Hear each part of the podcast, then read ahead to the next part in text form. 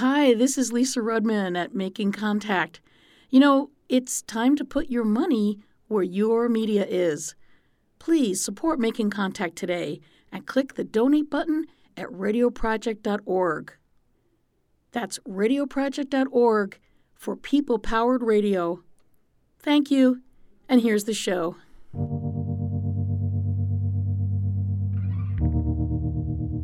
This week on Making Contact, we take an unsentimental journey to a place that galvanized the push for racial justice during World War Two. All hell broke loose, and there was just a lot of uh, confusion because glass was everywhere. Men were, you know, just in fear, and some had ran all out in their bare feet and shorts, and it was just bedlam. The Port Chicago Naval Magazine in Concord, California, is less than thirty-five miles from where I live in Richmond, California. For most of my life, I had no idea what happened here. You and I are going to revisit the catastrophic events at Port Chicago. It's now the quiet site of a memorial to the people who worked and died there. Listen to the loud echoes of racial injustice and how they resonate still today.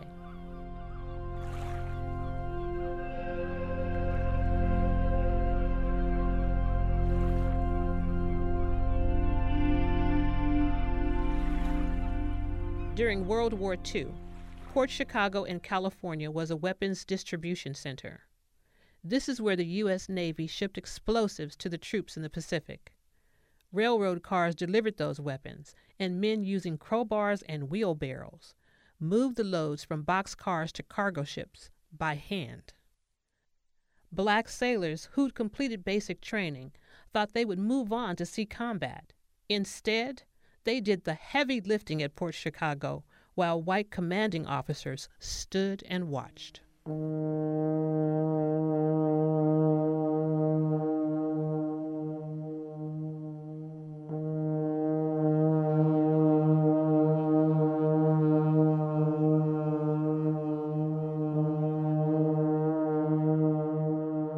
After the attack on Pearl Harbor, the Navy opened up its apprenticeship branch to blacks for the first time.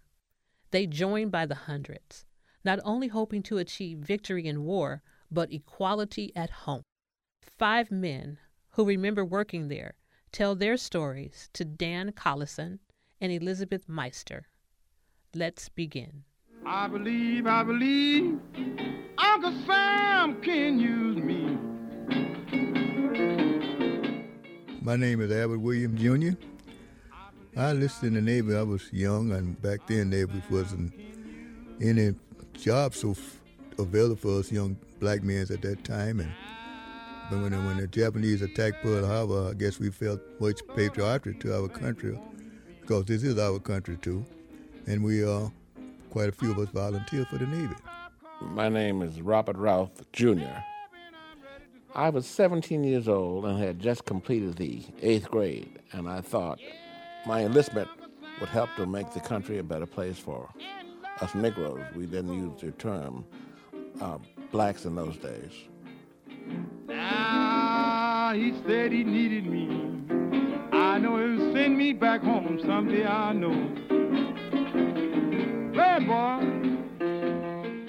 My name is Joseph R. Randolph Small, Senior I was drafted by the Navy.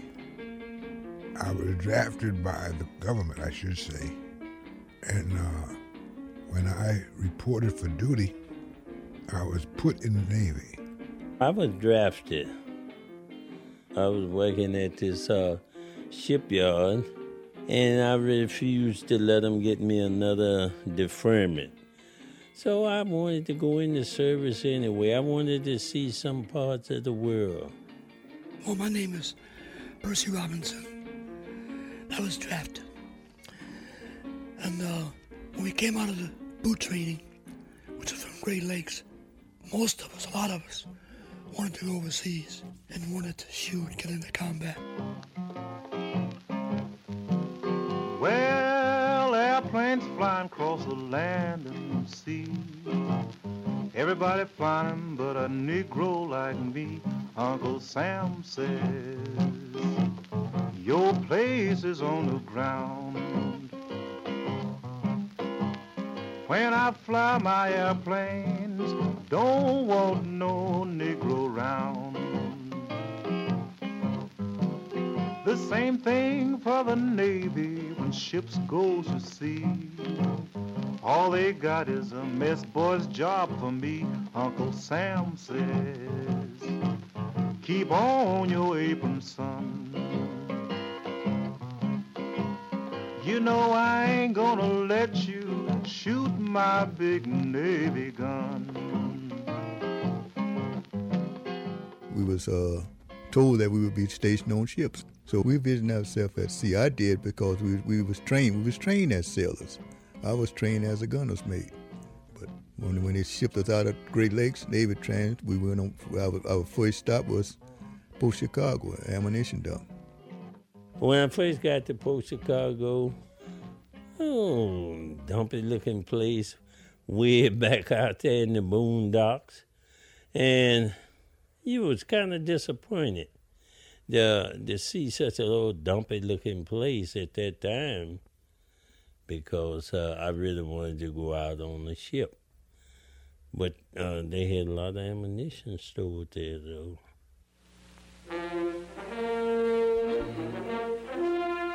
As the war in the Pacific increased in tempo, the Port Chicago Naval Magazine became the largest and busiest on the West Coast.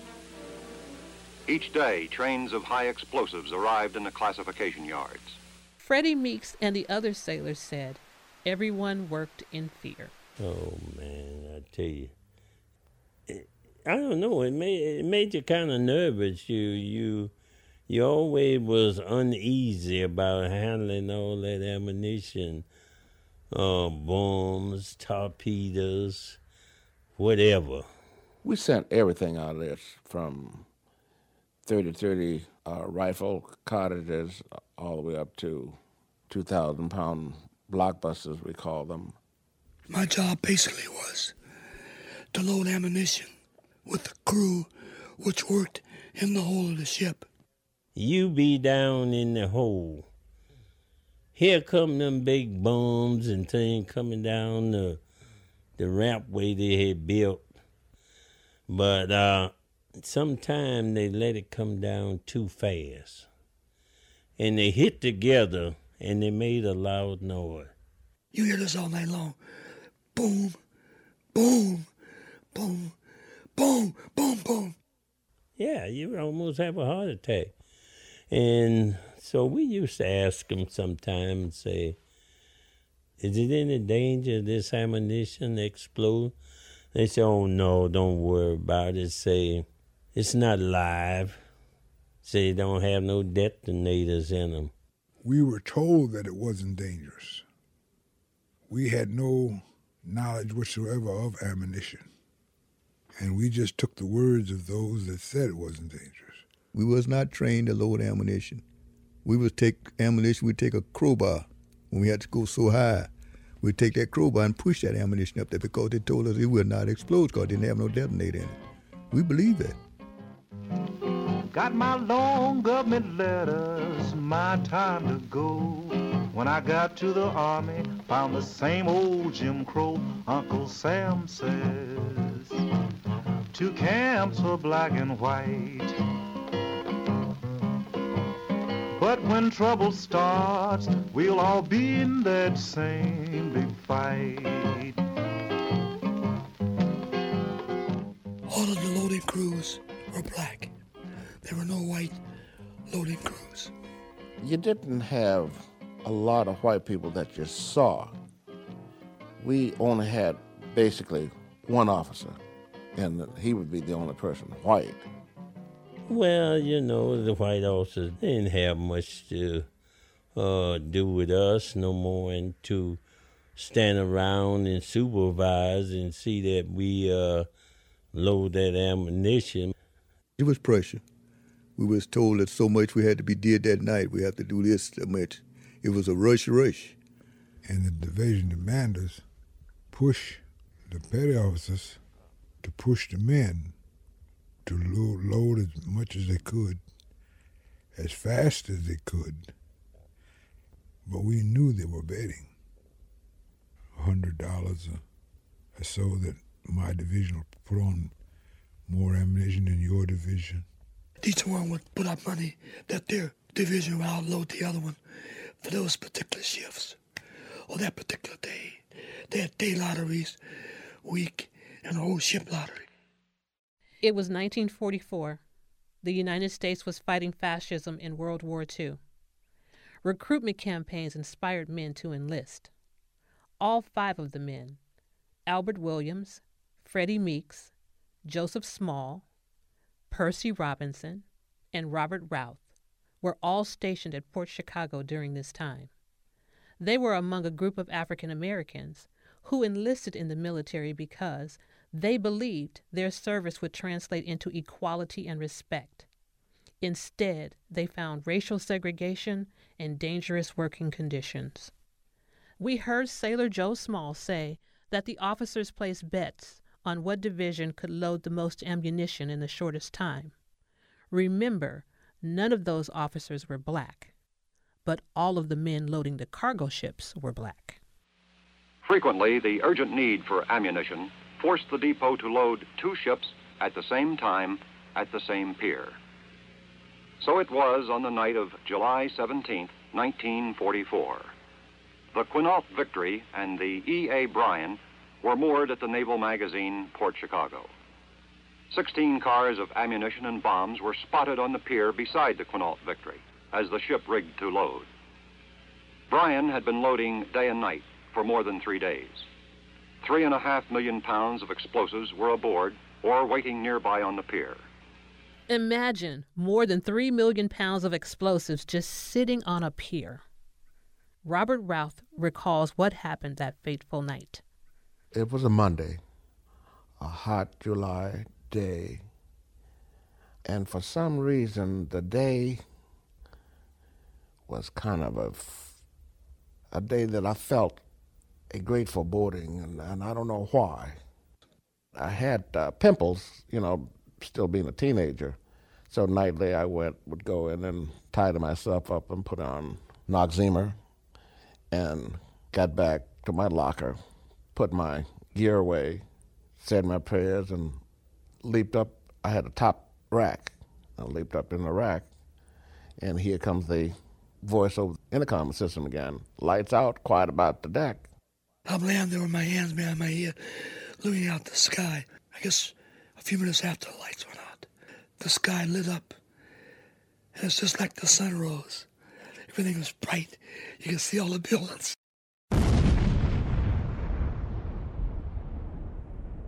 Shortly after that, here comes the second explosion. Filling the sky with all kinds of uh, lights and colors, like at the fourth of July celebration. All hell broke loose. There was just a lot of uh, confusion because glass was everywhere. Men were, you know, just in fear, and some had ran all out in their bare feet and shorts, and it was just bedlam. And a few seconds later, the second floor started to come down. You could hear the wood cracking and stuff. You could hear the people now screaming and yelling, "Get out of the barracks, it's coming down."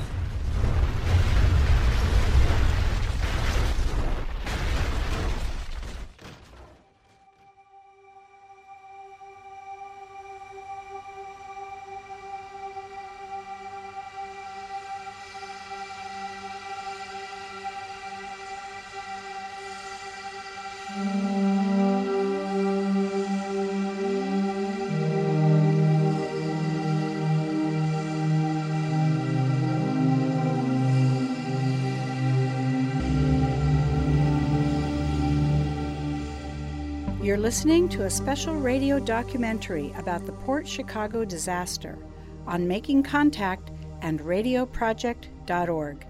If you appreciate what you're hearing, please stay in touch. Sign up at our website, radio project dot org.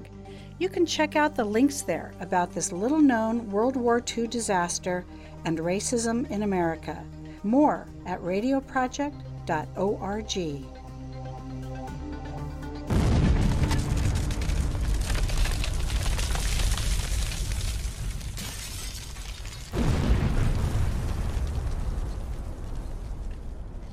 Many survivors suffered severe injuries. The explosion leveled buildings and turned the ships that stored the explosives into scraps of metal. three hundred thirty-seven people, including two hundred two black sailors, lost their lives that day.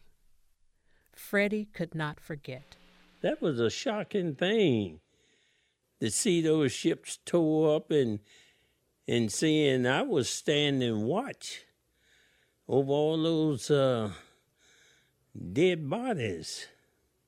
I had to stand watch over that. That was my duty. And you couldn't tell one from the others.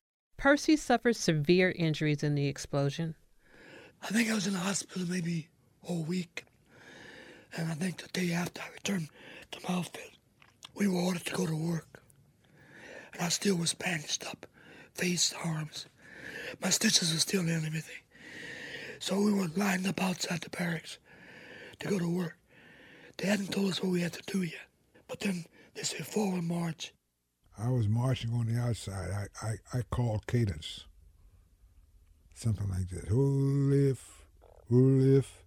Left, right, left. I believe it was Lieutenant DeLuca. Said column left. And when he said column left, everybody stopped. Because column left meant we were going to the docks. And the docks meant loading ammunition. They told us we had, they had a ship that had to be loaded, you know.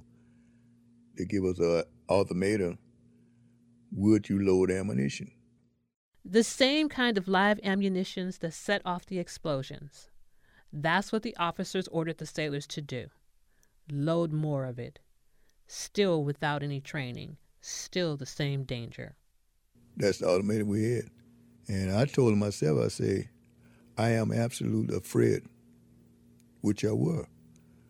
I'm afraid to load ammunition. You step over there then. Then he called another one of my, I think he told them to ask them the same thing. You step over there. And when the end of the day was over, I think just about all of us had stepped over there, you know. Then the admiral came down and explained to us what our responsibilities were. He told us, he said, well, one thing I want to tell you, that you could be charged with mutiny if you don't go back to work. And he explained at that time, if we refused to go back to work, uh, he could have a shot. That was the cue. When he said you could be shot, then the fellas went to mumbling. You know, a lot of people, they afraid to die. But then fifty of us decided we wasn't going to go back to work. If we was going to get shot, we just had to shoot us, because we wasn't going to go back and load no more ammunition. Nobody lined them up and shot, but what happened next blew up these black men's lives forever. That's when we were arrested. I would say arrested because we was all shipped to, uh, I think it was Treasure Island. We was at the stockade. Then we was found out that we was charged with mutiny. Well, the mutiny trial, it's just like it's, it's just like a thing that is, it's cut and dry. We all sitting over here, all the white officers over here. We wasn't allowed to say anything but whatever they would ask us. They would call us one by one up there and testify. And everybody had almost the same story. Maybe that's why you thought we was, but that's that's the story we told them. I, I told them the same thing I told them then that I told them when I was on the docks, that I was afraid of it. And I was afraid. Thurgood Marshall, who at the time worked for the N double A C P Defense Fund, came to the courthouse to stand with the group of defendants known as the Port Chicago fifty. The media coverage was intense, and Marshall spoke with several news outlets. People recalled that Thurgood Marshall said, quote, "The accused men are being tried for mutiny solely because of their race and color. I can't understand why whenever more than one Negro disobeys an order, it is mutiny. This is not fifty men on trial for mutiny. This is the Navy on trial for its whole vicious policy towards Negroes. Negroes in the Navy don't mind loading ammunition. They just want to know why they are the only ones doing the loading. After the Port Chicago fifty were convicted, Thurgood Marshall was quoted in the press as saying, the verdict was a frame-up. Quote, why were only blacks assigned to the task of loading munitions? Why had they not been trained for the task? Why were they forced to compete for speed? Why were they not given survivor's leaves after the accident? And why had they not been allowed to rise in rank? The Navy prosecutors argued that the men refused to obey orders. The sailors said they were afraid they would die if they returned to work in such a dangerous environment. They were charged with mutiny. The trial lasted six weeks. The all-white jury deliberated for eighty minutes before returning with a verdict of guilty. All fifty men received sentences ranging from eight to fifteen years in prison. All were dishonorably discharged from the Navy. Marshall started a public campaign to have the verdict overturned. Justice can only be done in this case by a complete reversal of findings. Marshall lost his appeal, but public pressure caused the U S Secretary of the Navy, James Forrestal, to reduce the sentences of the Port Chicago fifty in nineteen forty-six, and the United States began the process of desegregating its military. Robert Allen, a retired professor at the University of California, Berkeley, was interviewed by Berkeley News and said, quote, the mutiny was an act of resistance best understood in the context of other protests by African-American servicemen during wartime, and of the nationwide civil rights movement it foreshadowed. Professor Allen said it was a racially segregated base, and the sailors were basically locked in a prison called Port Chicago Naval Depot. Those sailors later faced another kind of prison. Albert Williams continues the story. I don't even remember crying behind it. I know I did after I got into prison for a while. But I just seemed like it was something that was going to happen then after the trial. You know, after you sit in the trial for a few days and you you see what was going down. seven p.m. Eastern Wartime, Bob Trout reporting. The Japanese have accepted our terms fully. This, ladies and gentlemen, is the end of the Second World War. The United Nations are united and are victorious. Well, when the war ended, after they had suspended our sentence, they had to release us. We had to, we get our discharge. Joe Small. My discharge from the Navy prevented me from receiving jobs that I would have received as a civilian. It branded me as a person incapable of following orders. Freddie Meeks. I used to couldn't talk about it because it would hurt. It would hurt inside. You didn't want your friends to know that you was in the service and you had been charged with mutiny. You didn't want people to think that you, uh, you know, you didn't like your country or something, that you do something like that. That's the only country we knew about.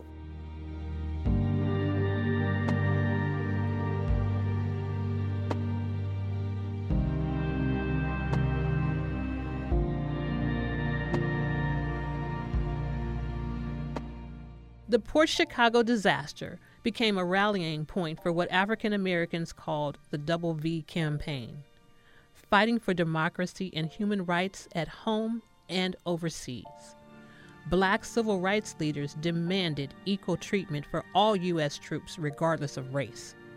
Three years after the war ended, President Harry Truman desegregated the military. That desegregation order moved forward the campaign for equal rights, fair opportunities, and promotions for minority troops in the military. The last all-black military unit was disbanded in nineteen fifty-four. But it took several more decades to pursue some form of justice for the Port Chicago sailors. In nineteen ninety, twenty-five U S Congresspeople campaigned to have the black sailors' convictions overturned. Later, a Navy review panel upheld the convictions, stating that racial discrimination was not the reason for the verdicts. They did say that assigning black sailors to manual labor was motivated by the mistaken belief that blacks were intellectually inferior.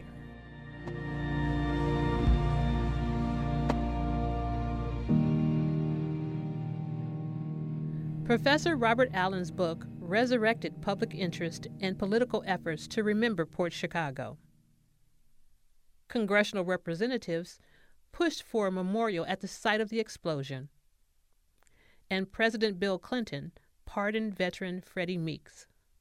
But Allen said, that's not enough. Quote, so far, the Navy has refused to exonerate the sailors, and although none of the fifty are still alive, it would be important to the families to remove this stigma. It's also important to the nation. We could say, okay, these guys did something that was technically illegal, but they did it in a way that brought about change for the better, just as the civil rights activists did in the South. The government may not necessarily want to paint them as heroes, but it would no longer paint them as demons. When we look at the process of desegregation in the military, one of its sources is what happened at Port Chicago. We should stop penalizing these sailors for having done something that we now recognize was for the benefit of the country.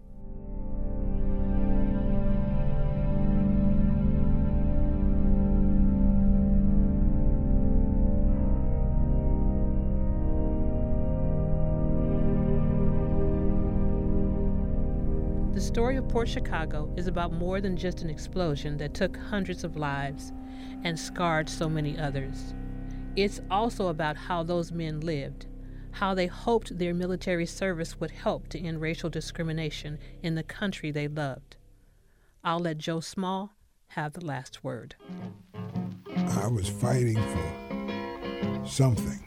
And if you would ask me to put a name on it, I don't know.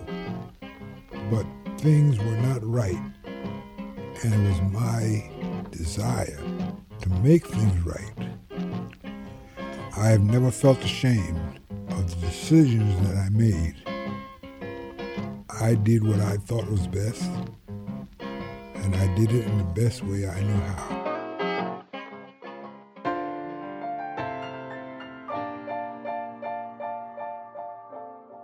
That brings us to the end of this episode of Making Contact. For more information, you'll find links about Port Chicago at radio project dot org. Special thanks to Dan Collison and Elizabeth Meister at Long Haul Productions for allowing us to use excerpts from their radio feature, The Port Chicago fifty, an Oral History, including the voices of Black Navy veterans Albert Williams, Freddie Meeks, Joseph Small, Percy Robinson, and Robert Routh. The men have all passed away, but what remains is their story and their stance. The music you heard was Uncle Sam Says. Joseph White wrote and recorded it during World War Two. You also heard In the Army Now, written by Bill Bonzi, who recorded the song in nineteen forty-one. Thanks to script editor Cheryl Duvall, audio mixer Anita Johnson, and executive producer Lisa Rudman. Thanks to Steve Grievous for the reenactment of the voice of Thurgood Marshall, and Franklin Sterling for reenacting the voice of Professor Robert Allen. I'm Teresa Adams. Thank you for listening to Making Contact.